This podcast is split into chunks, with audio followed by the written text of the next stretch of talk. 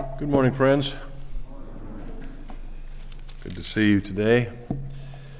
Trust that uh, you've been blessed already, and my hope and prayer is that now, as the Lord speaks to us through His Word, that you will be challenged and encouraged at the same time. So good to have you here. I want to ask you as we begin today um, whether or not you think that God truly knows you. Do you think that God knows you as well as you know yourself? Do you think that to that depth of knowledge? I mean, I'm sure you know or have some idea uh, that He knows who you are. But what I'm asking is, is something different. I'm asking if He knows you personally, if He knows your likes and dislikes, He knows what makes you tick, He knows what you struggle with, He knows who your friends are, He knows the same things about them does God know you to that degree? Or does God just know, you know, okay, there's a bunch of people down here in this room and you may be able to open your Bible and tell me that I can read you a verse here that says that God knows me. Like Luke 12, 7, Jesus said, Why, even the hairs of your head are all numbered. Fear not, you're more value than sparrows. Okay, see that God, God has the hairs on my head number, and he, he values me more than birds. All right, fine. But is God's knowledge of you personal? Personal. Like you value your closest friend and their knowledge of you, their acceptance of you. Jesus said in Matthew 6 32 that God knows all of your needs he knows what you struggle with. He knows the things that you need, whether it be health or finances or, you know, companionship. In Psalm 139, we read that God knows everything about us. He knows when you got out of bed this morning, the exact second. He knows when you went to bed last night. He knows where you've been every moment of every day of your life. He knows where you're going to be every moment of every day of the rest of your life. We read that we can't go anywhere without God knowing exactly where we are. We also discover in Psalm 139 that He knows what we're thinking about. He actually knows what's going to come out of our mouths. Don't you wish you knew that? Save you a lot of headache, wouldn't it? Right? But God knows those things. God knows so much about you. He knows what's going to actually come out of your mouth five minutes from now. So, God, in fact, does know us.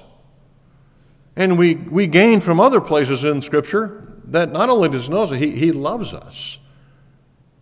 Wouldn't it be wonderful if everybody who knows us loved us? Yeah, well, God knows us perfectly, intimately, and yet loves us. We're studying the Gospel of Mark, so if you have a Bible, would you open that there to the Gospel of Mark, first, first chapter? If you don't have a Bible, there's one in the pew in front of you. You can use that. Um, but the Gospel of Mark was written to Christians who were living in Rome in the first century. And they were going through very difficult and uncertain times. Uh, the reason I chose to preach the Gospel of Mark to Sun Valley Church was because I think that our lives are pretty similar to the lives of those in the first century. Maybe not as intense in terms of persecution, but in terms of, of disjointedness, in terms of the chaos that we're experiencing as individuals and as a group of people, it's very similar to what was going on in the first century. So I thought, you know what? We need to hear Mark's message on this matter. And so I chose this book.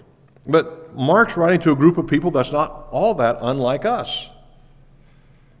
So when you're in the middle of life's biggest struggles, you need to know, like those first century Christians living in Rome needed to know, that God knows me. He knows my circumstances and He loves me. He knows me, knows my circumstances, and loves me. I, I think that's a critically important point.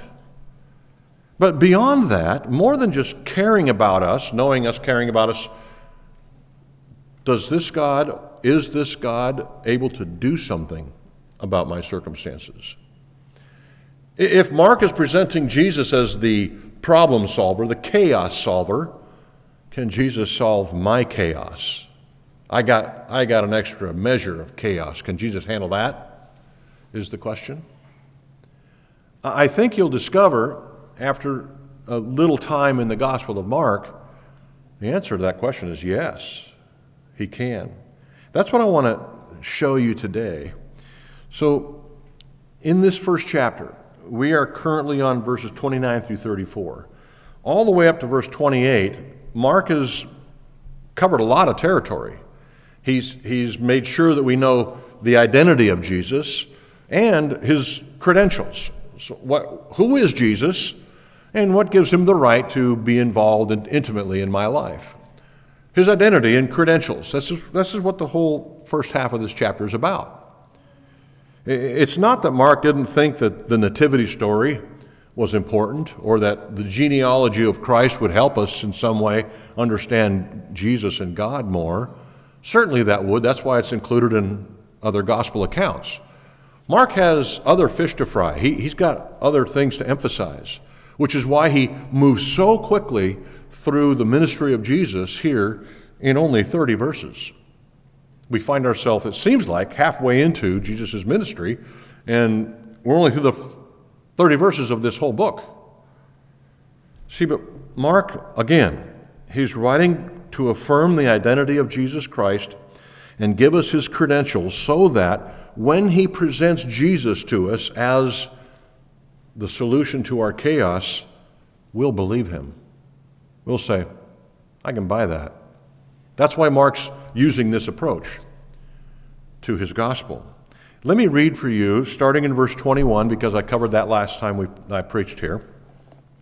And I'm going to read all the way through 34. Just kind of give you a sense of, of the context, okay? Starting in verse 21, Mark wrote, And they, that is the four new disciples, Peter, Andrew, James, and John, and Jesus, and they went into Capernaum, and immediately on the Sabbath he entered the synagogue and was teaching. and they were astonished at his teaching, for he taught them as one who had authority and not as the scribes. And immediately there were in the, their synagogue a man with an unclean spirit, and he cried out, What have you to do with us, Jesus of Nazareth? Have you come to destroy us? I know who you are, the Holy One of God. But Jesus rebuked him, saying, Be silent and come out of him. And the unclean spirit, convulsing him and crying out with a loud voice, came out of him and they were all amazed. So they were questioning among themselves, saying, What is this? A new teaching with authority? He commands even the unclean spirits, and they obey him. Now, um, we're going to be looking at particularly verses 29 through 34. Follow along as I read these verses. And immediately, verse 29 says, He left the synagogue and entered the house of Simon and Andrew with James and John. So Simon and Andrew lived in this house with their mother in law and Peter's wife. Simon was Peter, okay? Now, Simon's mother in law lay ill with a fever, and immediately they told him about her. And he came and took her by the hand and lifted her up, and the fever left her, and she began to serve them. That evening at sundown, they brought to him all who were sick or oppressed by demons, and the whole city was gathered together at the door. And he healed many who were sick with various diseases and cast out many demons, and he would not permit the demons to speak because they knew him. This is a great story. I hope that you are encouraged by this story, and I want to do my best to clearly communicate it to you. There's two parts to this uh, passage verses 29 through 31, and then verses 32 through 34. Two different groups of people, two different things happening. What I want to do is I want to I want to divide this the rest of this sermon into two parts. First, the Lord of the gospel, and then the path of the gospel. You'll see that in your notes if you're following along and taking notes. And the first section of the sermon, called The Lord of the Gospel, really deals with Jesus' identity and credentials again. Remember, why is Mark presenting Jesus, his identity, his true identity, and his credentials? So that you'll believe him, so that you'll follow him. Right? That's why Mark's doing this. First, let's look at, at the authority that Jesus has, or what authority Jesus has. If you remember back to the baptism, do you remember what happened in the baptism of Jesus? It said that the Holy Spirit descended from heaven in the form of a dove and landed on Jesus. And it was communicating that this is the Son of God, anointed to be the Savior of the world for the kingdom of God. This is what happened. This, this Holy Spirit of God descended in the form of a dove, landed on Jesus right at the end of his baptism. And then what happened? A voice from heaven. You, everybody heard a voice from heaven that said, This is my Son in whom I am well pleased. So we have the evidence of the Holy Spirit, the confirmation of the Father saying, This is God, my Son. This is the second person of the Trinity. He's here to be king of my kingdom. He's here to solve your chaos. That's his true identity. All right? That's what we see right off the bat. So, what, we, what Jesus has authority over is God's kingdom, all of God's kingdom. Secondly, we see as we continue to read down, like verses 12 and 13, that Jesus has authority over Satan. He encounters Satan in the wilderness where he's tempted where Satan wants him to just make one slip so that it would upend the entire plan of God. If Jesus would have made one slip, what would that have meant? If he would have made one mistake, one sin, he was not God. so that's what Satan was after, trying to up it. But Jesus said, no, that's not going to happen. He demonstrated authority over Satan. And not just over Satan, but over Satan's weaponry. And what is Satan's weaponry? It was the same then as now temptation, right? Sin, those kind of things. Jesus demonstrated authority over those. He said, Get behind me, Satan, it is written. So he's showing authority over God's kingdom, over God's enemy, over the enemy's weaponry, sin and temptation. And then we see in verses 16 through 20, he's showing authority over Satan's focus. What is Satan's focus? I've said this to you a few times in the past few weeks. Satan's focus is you and me. Satan wants to upend us, he wants to destroy us. His focus is doing that very thing, starting with Adam and Eve in the garden, continuing up till this very morning when you got out of bed. Satan's objective is you. And it was here. So, Jesus walks into Satan's territory after the temptation in the wilderness and pulls out four guys. He says, You, you, you, and you, Andrew, Peter, James, and John, you come with me. There were no questions. There was no reading of an itinerary to make a decision. They followed Jesus because he said, You follow me. So he showed authority over Satan's focus, people. And then we read down into verses 21 through 28. We discover that Jesus has authority over Satan's armies, the demons, the demon world. He says what goes, even in that world. And it says the people were amazed. This guy controls evil spirits, unclean spirits. Who is this? Mark is saying, This is God. This is the guy who's in charge of everything. All right? That's his true identity. This is what Mark wants us to understand. So, Satan, sin, temptation, and people, which are the cause of much of our chaos, Jesus has authority over all of them. Those are his credentials identity and credentials. Now look at, now focus in with me on verses 29 through 34. What do we see in these few verses that Jesus demonstrates authority over? Disease, illness, right? He says, Fever, be gone. And what was gone? The fever. He touched Peter's mother in law's hand, and she was well immediately. This is what Jesus is demonstrating authority over diseases. As you read through the gospel accounts, Matthew, Mark, Luke, and John, you see Jesus doing this regularly, healing people, bringing them back to full health, even from death to life. He raises Lazarus from the dead, right? Jairus' daughter, he raises from the... Jesus is able to control disease, illness, and death. He has authority over that, even. Talk about a credential. I want in on that. I want to be connected to Him. That's Mark's desire. That's Mark's objective, is that you will believe and follow this Jesus. So why, why is Mark and the other uh, gospel records um, recording Jesus' healing so often?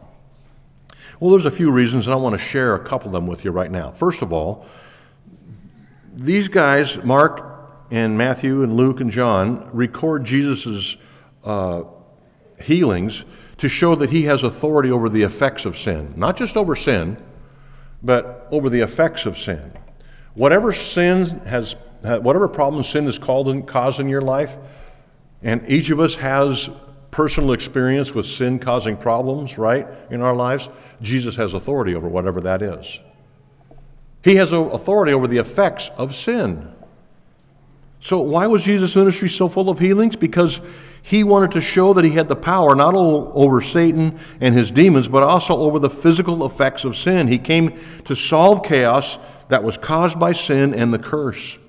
What kind of Savior would this be if he couldn't handle that? right? Jesus has to demonstrate, which Mark records him doing, power over sin and its effects, including fevers, sickness, disease. And of course, you know that all these things are a result of sin, right, in the garden.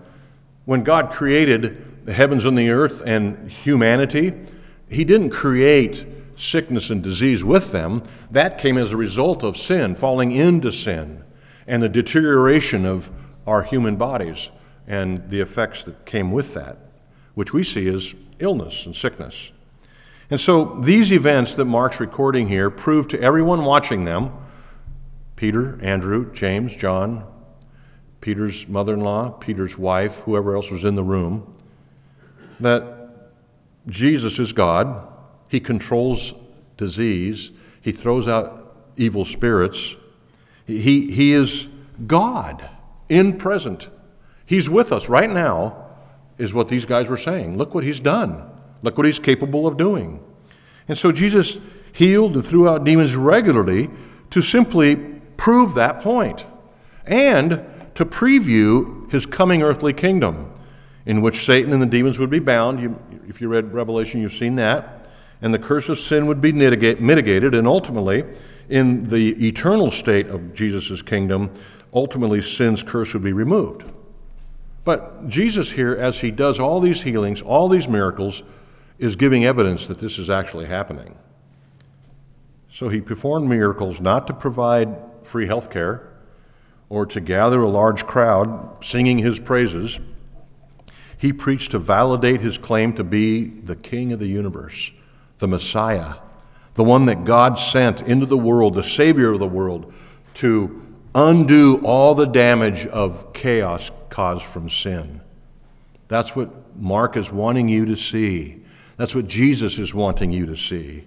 So his miracles leave no doubt about his authority over demons and disease, over spiritual and physical creation. His miracles showcased his power to conquer sin, conquer Satan, confirm his ability to both rescue people from sin, death, and hell, and raise their bodies from the grave one day after, they, after they've died. What good would a Savior be if he was unable to rescue people from sin and the chaos that's caused by sin? Would you want a Savior like that? I, I'll save you, but I really can't do much for your sin problem. No, of course not. The reason we run to Christ is because He's able to save us. He's able to forgive our sins. He's able to deal with our chaos. It would be like the people in 1 John that, that come across someone that has a need and they say, Oh, go, be warm, be well. John says, That's not love. Love is actually meeting their need. Love is actually providing food, clothing, and finances so that they don't have to struggle anymore. It would be the same with God, right? Same with Christ. If Jesus just stood there and said, Hey, I really love you and care for you, but this is out of my league. I, I'm not sure what to do with your problems. No.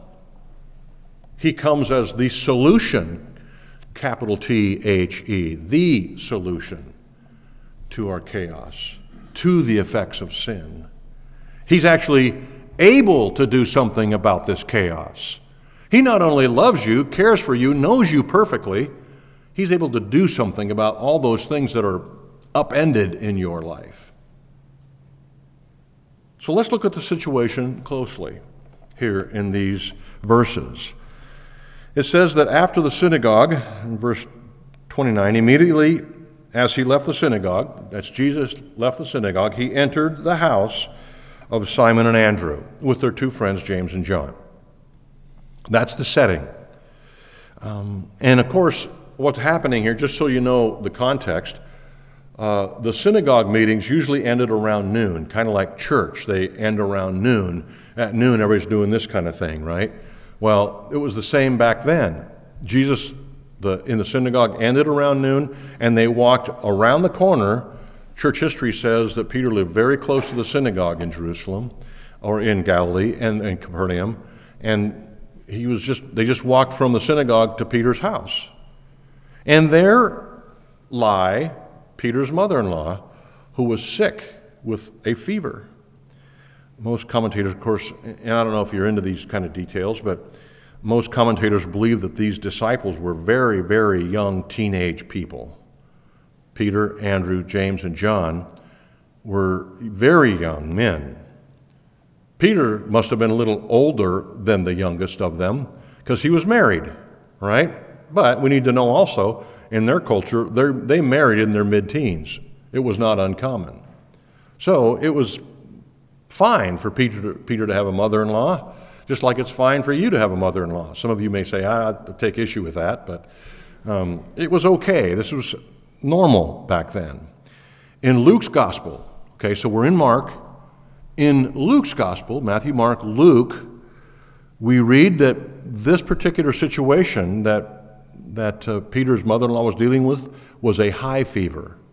In other words, there was a serious infection somewhere in her body causing a high fever. It was a serious situation. And this concerned Peter and his wife. And so Peter told Jesus about her. It says, Now Simon's mother in law, verse 30, lay ill with fever, and immediately they told him, that is Jesus, about her. Hey, Jesus, you want to come to my house for lunch after church today? And could you just do something with my mother in law? She's ill. Would you help, please? It's kind of how this went, went down. All right? So, what does Jesus do? Jesus deals with the chaos of disease caused by sin in Peter's home. He takes her by the hand, lifts her up, and as that's happening, her fever leaves, goes away. She immediately got up, it says here, and began serving the group that had arrived from the synagogue. Now, why did Mark record that part of it?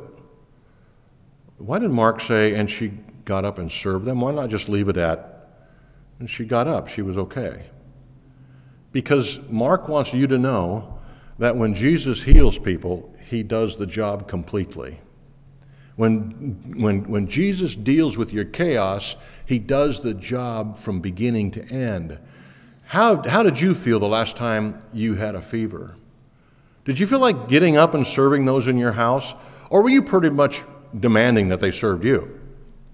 When you were sick with fever, you weren't quick to jump to your feet and serve people that were in the house.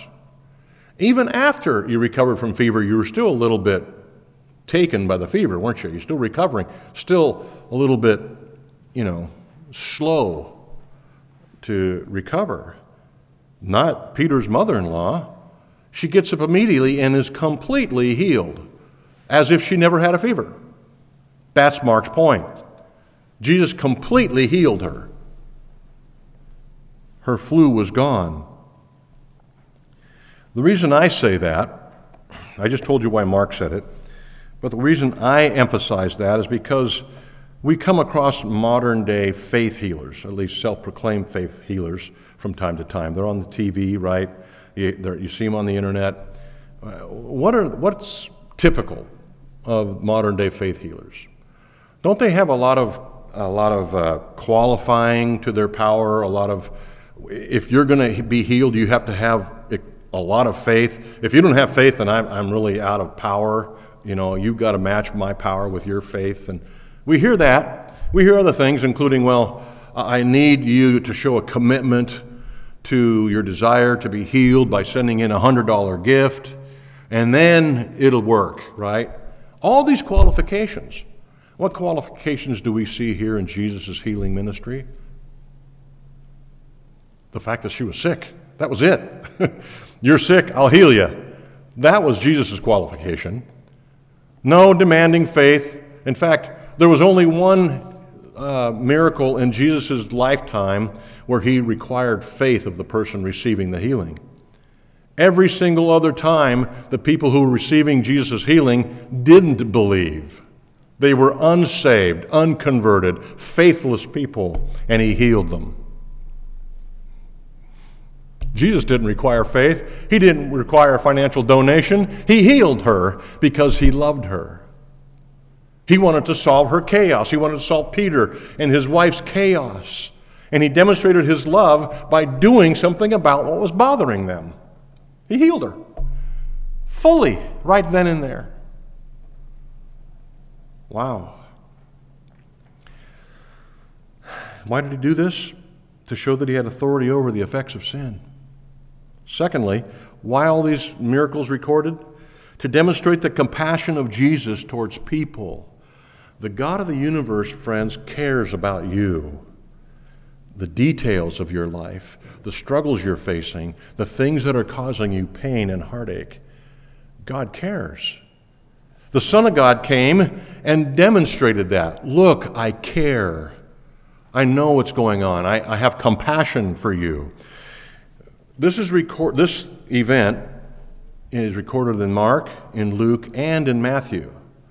In Matthew's account of this event, he concludes this event by quoting Isaiah.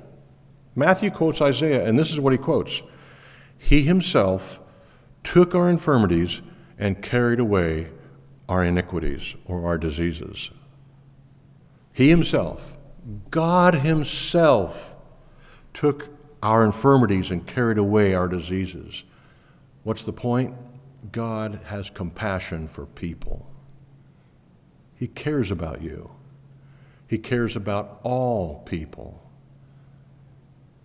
I want you to just turn real quickly one page over and look at verse 41 in Mark chapter 1. Look at page 41 where this is seen so clearly the compassion of God towards people. People like us, people who get the flu, kids who are sick. So I'm going to start in verse 40. And a leper came to Jesus, imploring him and kneeling, said to him, If you will, you can make me clean. Listen to, listen to verse 41. Moved with pity, Jesus stretched out his hand and touched him and said to him, I will be clean. Compassion, interest, care to some literal reject in Jerusalem society, in Galilee society. He was a leper. No one wanted lepers around. They were all rejects, all outcasts. And this guy said, Jesus, if, you, if you're willing, taking pity, he said, I am. Be clean. I love that story. That story, I think, was used in, in uh, The Chosen. You remember that? Have you guys watching The Chosen? That's in there, that story.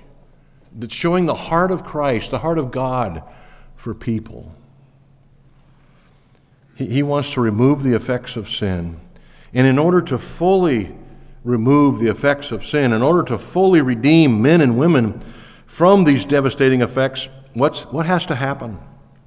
Not just a touch, not just the wave of a hand, not just a physical healing, but Jesus would have to suffer and die for us who were so affected and devastated by sin and the chaos that it brings. Jesus would actually have to suffer and die for us.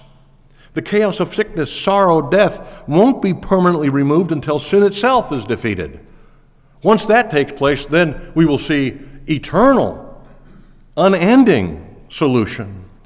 But through his death, Jesus paid the penalty for sin, our sin, and through his resurrection, he conquered death. So by dying and rising from the dead, Jesus defeats both sin and death for all who will simply put their hope and faith in him. Do you trust Jesus? Have you laid your life at his feet? Have you embraced him with all your heart?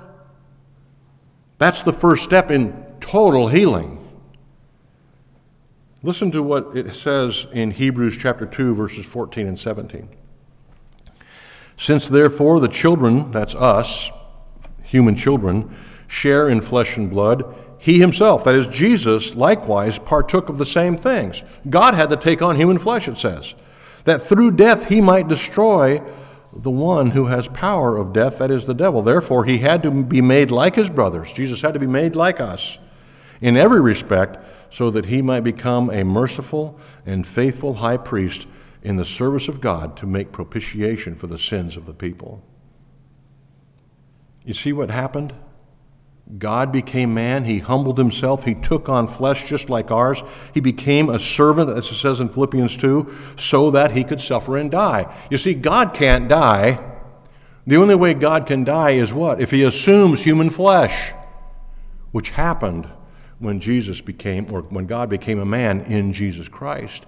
Then all of a sudden, the potential of God dying becomes a reality, which is required for your sins to be forgiven, for your sickness to be healed completely forever.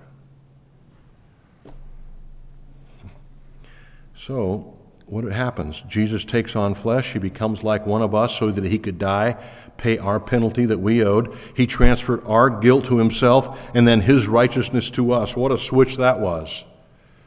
God is compassionate. He cares. He loves. He came to earth for this specific reason to help, to solve our chaos. He has great affection for us. He came to be with us. This is an ongoing theme in scriptures a desire of God to be with us, his people. Listen to what it says in Isaiah 57, verse 15. For thus says the one who is high and lifted up. Who's that? That's God. That's Jesus Christ. Thus says the one who's high and lifted up, who inhabits eternity, whose name is holy. This is what he says I dwell in a high and holy place. I am way up here, transcendent in every way. And also, this is the important part for us, and also with him who was of a contrite and lowly spirit. To revive the spirit of the lowly and to revive the heart of the contrite. God exists beyond, transcendent, above us, and yet he also comes down to dwell with us to be one of us, to, to walk with us through life, through the hard times. God is there. That's why Jesus came. Revelation 3:20. You guys all know this verse. Behold, this is Jesus speaking, I stand at the door and knock. If anyone hears my voice and opens the door, I will come in to him and eat with him and he with me. He's knocking. And this verse is written to Christians. A lot of times we hear this in, in the context of those who are outside of Christ, and we use to say, hey, God's knocking at the door of your heart. Why don't you let him in? That, that's not what the Apostle John was recording here. Jesus was saying, I'm standing at the heart of the door of those who have already embraced me, asking to come in and fellowship with, becomes friends with, get deep with. Will you open to me? And a lot of times we stand on the outside, a little bit distant from God, not really believing He really wants to do that with us. That He really wants to be friends with me? Yeah. You see, Mark is portraying Jesus as the solution to chaos. He's given us his true identity. He's given us his credentials. He's presented us the king of the universe, the creator of all things, the sustainer of everything. He is the victor over the enemy in every way, but He is also one who comes to us in our homes, like into Peter's home, and heals fevers. He enters into our lives, On the most practical, fundamental level, when our children and spouses are sick with the flu, and He lovingly touches us and is compassionate and cares and solves our problems. God loves, God cares, He meets needs. He's right here, knocking, waiting, anxious to connect with you. At the end of Hezekiah's life, I was reading through Second Chronicles in my uh, daily reading plan, and last week I was reading in chapter 32, where it was talking about King Hezekiah's life in Israel's history. At the end of King Hezekiah's life, it read this at the end of chapter 32 God left Hezekiah to himself. And God left Hezekiah to himself. Can you imagine a worse fate? And God left, insert your name to yourself. I don't want that. I, I want to open the door when I hear him knocking. I want to invite him into my life, into the life of my family. I want him to make a difference in me. I want to be changed by him. I don't want to be left to myself. You see, Jesus continually offers himself to any who will answer the door and invite him in. After Peter's mother in law was healed, it said they spread the news or the word quickly, but no one showed up until after sunset. You see that there? That evening at sundown, they brought to him all who were sick. But the healing took place right after church on, Sunday, on Saturday morning. Why the delay? Why six hours of dilly dally? Well, because it was the Sabbath, and these were Jews. And Jews didn't do things on the Sabbath for fear of breaking Sabbath law. And so they waited. They heard the news and they're like, you know, as soon as the clock struck six at sundown, what ended? The Sabbath ended. They could pick up everybody who was sick and race them over to Peter's home. And they did. And they came in droves. They brought all their sick, all their demon possessed, and said, Jesus, how about us? So the whole city was gathered at his door. They saw what Jesus did in the synagogue. They saw what Jesus did or heard what Jesus did in Peter's own home. And they came in droves. Mark wants you to catch what Jesus is capable of so that you'll bring your friends in droves to Jesus. And here's where we get to the second half. I want you to see here in verses 29 through 34 the path of the gospel. In other words, how does the gospel get from you to your neighbor? How does the gospel get from you to your children?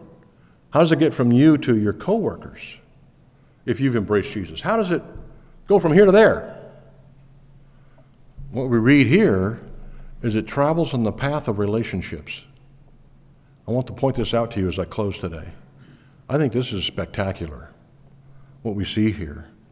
You know, one of the great values of this book, the Gospel of Mark, is its use in evangelism. If you're a little bit shy about sharing Jesus with people or, or uncertain about how to share Jesus with people or maybe why to share Jesus with people, this book clears all that up for you. This book is designed by God the Holy Spirit to help you share Jesus with your friends, family, and neighbors. Our world, no doubt, needs Jesus, don't they? They need Jesus just as much as you need Jesus. They need Jesus just as much as Peter's mother in law needed Jesus, and all these people who were gathered at the door needed Jesus. Everybody needs Jesus because everybody's racked with the chaos of sin aren't we? We all need Jesus. And Mark's written his gospel to get Jesus from you to your friends who need him. He's presenting Jesus' true identity, giving credentials, saying, This is in fact the chaos solver. Take Jesus to your friends. There's no other hope for our friends and neighbors. The Gospel of Mark helps us share Jesus. I think it seems realistic that these four newly recruited disciples who were just fishing a day before for a living radically changed a, in a moment when Jesus said, You're coming with me. The first thing they see or witness is Jesus casting out a demon in the, in the synagogue. The next thing they see is Jesus healing a, a deathly ill woman in their friend's home. They're excited. I can understand that. I think it's easy to see. I think there was probably a quickly growing sense of enthusiasm, even camaraderie with these four guys saying, I think this is an important guy. I think this is really, really good for us to be a part of this. Maybe this is the Messiah. They, I think, would have thought the possibilities were endless here. But more than anything, after having been personally called by Jesus, after seeing his powerful teaching and his casting out of demons and the healing of Peter's mother in law, they wanted their family and friends to meet Jesus. They, they, they, wanted, they said, this person, Jesus, can help my friend Bob. He, he can, he, I'm sure he can straighten out my teenage kid. This is what they were thinking. They were convinced that Jesus was who he claimed to be, that he was presented to be. And they said, My world needs this guy. And so these few verses here teach us that Jesus and his message, the gospel, travel on the path of relationships. It doesn't get to those people who need Jesus unless you take them there unless you take your friends to Jesus. Andrew, Peter's brother, was always repeatedly in the Gospels taking people to Jesus. You've got to meet this guy. And that's what Mark wants us to do. In fact, that's why he introduces Andrew first, because Andrew was notorious for taking people to Jesus. And he wants us to take people to Jesus. He wants you to take people to Jesus. First, know Jesus Trust Him, embrace Him, and then take all your friends and acquaintances and family to Him. Bring them here to Sun Valley Church. We'll talk to them about Jesus. Bring them into your small groups, your small groups into your homes. Show them Jesus. What I want you to see here is there's two specific groups. In verses 29 through 31 is group 1, and 32 through 34 is group 2. Let me end with this, all right? I want to unpack these two groups for you. Uh, look at verse 29. It says, And immediately he left the synagogue and entered the house of Simon and Andrew. That's Peter, Simon Peter, and Andrew. But he used the word house. The Greek word for house is oikos, all right? Oikos. I think I have that on the overhead someplace, in case you're wondering how you spell it transliterated at least. This is how you use O I K O S, oikos. So, based on that word usage that Mark decided to use, we have two oikoses here one intimate and one a little bit less intimate. One small and focused, one larger with more people. Oikos 1, oikos 2. So, what is an oikos?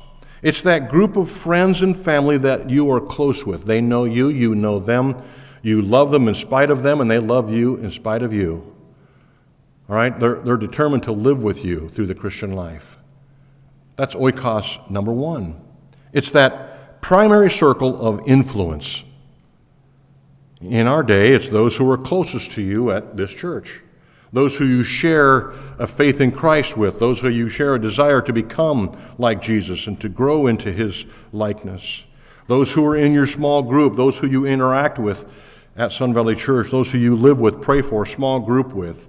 It's your God intended oikos, that small group of intimate friends who trust one another and believe that God has the best for you in mind. Oikos number one is the group of people with whom you practice the command to love. And I mean practice, because we always fail, don't we? Fail to love one another as we should, which is why we practice. Now, I'm not sure why doctors practice things. I hope it's not for that reason, but as humans, especially as Christians, we need to practice loving one another because we get it wrong a lot. And so we practice accepting them for who they are, receiving them as they are, in spite of their foibles, to live the Christian life with. This is the first oikos in verse 29 through 31. Peter, Andrew, their friends James and John, Peter's mother in law and Peter's wife, and maybe some other siblings. He doesn't mention them. That close knit, tight, loving group is oikos number one. All right? the latest research out today, I just heard this this past week, tells us that this generation that, that is growing into adulthood right now, they're, they're early 20s, maybe mid 20s, late 20s at the most. This generation is the most depressed generation in the history of man. The most depressed generation in the history of man. It's no coincidence that it is also, also the most isolated generation in the history of man. Even in the church, the church has become a gathering of isolated people. The instigator of chaos, and who is that? Who's the instigator of chaos? Satan, right? The enemy, God's enemy, our enemy, Christ's enemy. He has done a great job of isolating us from one another, particularly of late. Our lives have become what have become what uh, we see on our phones. Okay, for example, this is my life right here. There's my wife. There she is. See, that's her. I have a relationship with this picture on my phone, right? No, this is the picture. Uh, I have a list of friends on Instagram and on Facebook, right? That's no. Those aren't real friends. They're not following you because they're your friends. They're following you because they want you to follow them. Right? This is how Instagram works. This is how Facebook works. Like me, please like me. Right? This is make believe. this is what the world has done to us. This is our new reality. This is what Satan would love to be your only reality. Why? Because you're isolated if this is your reality. You are by yourself and a screen. That's your reality. No interaction with the people of God, no exhortation, no encouragement. It's just pictures and words. Satan loves that. this technology is robbing us and our generation of our humanity. Um, the COVID pandemic is another way that has played into our depression and isolation, hasn't it? We're required to isolate. We're mandated to isolate, to separate, to cover up. So COVID has further dehumanized us. We now think that it's that not being able to see half of someone's face is normal. No. The latest statistic on those who have walked away from the church during the pandemic is as high as 30%. Let's just go ahead and say 25%. 25% of the church walked away from the church at the beginning of the pandemic and has not returned. What's going on there? Isolation is what's going on there. Satan's victory is what's going on there. Th- this is what we're seeing 20 to 25% of the church not in corporate worship. They claim that they're still at church because they're watching it online. Newsflash, that's not church. Church has always been, has, has always been about what? The one another's, right? You can't one another by yourself. You may try, but that's called mental illness, all right? You can't one another by yourself. We need one another. The church is designed by God to be involved in one another's lives. There are 35, at least 35, one another's listed in the New Testament that make us a church. We pray for one another, we serve one another, we admonish one another. We, one another, one another, one another. This is how God makes us more like Christ. This is how we become more godly, grow in grace. This is how we become what God wants us to be. by being in community, being in an intimate oikos where people know you, love you, forgive you, and say it's okay. If you'll do the same for me, I'll trust you with my life. Will you trust me with yours? That's what we see. See, Satan loves us to be isolated, to, to be hum, dehumanized, to be depressed, because he knows that if he can transform our reality and separate us from one another, the battle is won for him. You see, the Christian life is not about that. Oikos number one is that intimate group that keeps reality in focus. But in verses 32 through, through 34, we see a second oikos, a larger circle. Friends and neighbors of Peter's, his friends and neighbors of Peter's wife and Peter's mother in law, friends and neighbors of James and John, people they knew in the community. That's the larger oikos, the larger circle. They were connected somehow to everyone in the first oikos. There are concentric circles that I want you to see here. I want you to see it on the overhead. Is that up on the overhead right now? Those concentric circles?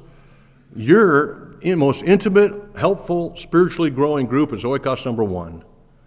Oikos number two is a different group. And those that make up oikos number two are predominantly people who don't know Jesus. Those who make up oikos number one all know Jesus. Okay?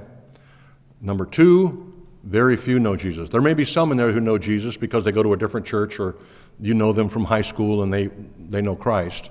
That's fine to have a relationship with them, but your primary emphasis, your primary focus of your time spent getting to know people and trusting people is in your number one oikos that's from this church.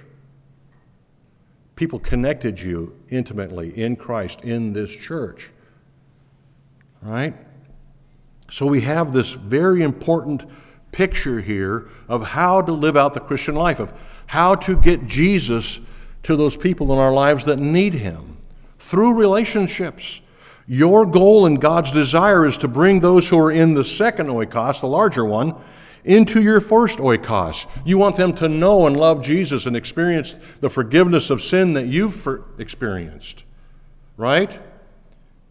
This is such an important part your Christian life is lived with those in your first oikos so that you can share Christ with your second oikos. You can actually join forces with people in your first oikos. Say, hey, let's have a get together at your house next weekend. Let's watch the, the Mariners game or the Seahawks game. Let's invite some friends from each of our oikos over and just love on them. And then you're slowly showing them Jesus, bringing God into the conversation, inviting them to your church or your small group, letting them see Christ lived out right in front of them. So, my question to you, and I'll, I'll end with this my questions to you are simple. How are you strengthening and building up your first oikos? Are you connected in a substantial way to anybody in this church? Or do you come on Sunday and leave on Sunday and say, see you next week? Do you have any connections, significant, real connections with people in this church who God has designed to be that group of people called your number one oikos? When's the last time you invited someone from this church into your home for, for dinner? When's the last time you spent any leisure time with someone in this church at all? I'm not talking, leisure time is not small group. That does not count. All right? Leisure time is not standing in the lobby after church. I'm talking about you going to a game, you going shopping, you going hunting with somebody from this church for the sake of deepening that relationship. When's the last time you had them to dinner? When's the last time you spent any leisure time with anybody from your number one oikos? I'll let, I'll let the Lord do the confronting with you now at this point. Secondly, when's the last time you invited anybody from your second oikos to see Jesus in any way? through an act of love, of kindness, with the intent, intentionally showing them Jesus. When's the last time that happened? You see, friends, you see what Mark's getting at? Mark wants, Mark's convinced that Jesus is God, that he's the solution to our chaos, and that everybody needs him. And he's telling you and me how we can introduce Jesus to people, people who need him. I, I pray, I've, I've, been praying w- throughout this week that you would spend time nurturing and building up your first oikos, and then taking opportunities within your second oikos to show people Jesus, just like Peter, Andrew, James, and John did with everybody at Capernaum. Jesus is something special. Do your friends know that? Let's pray.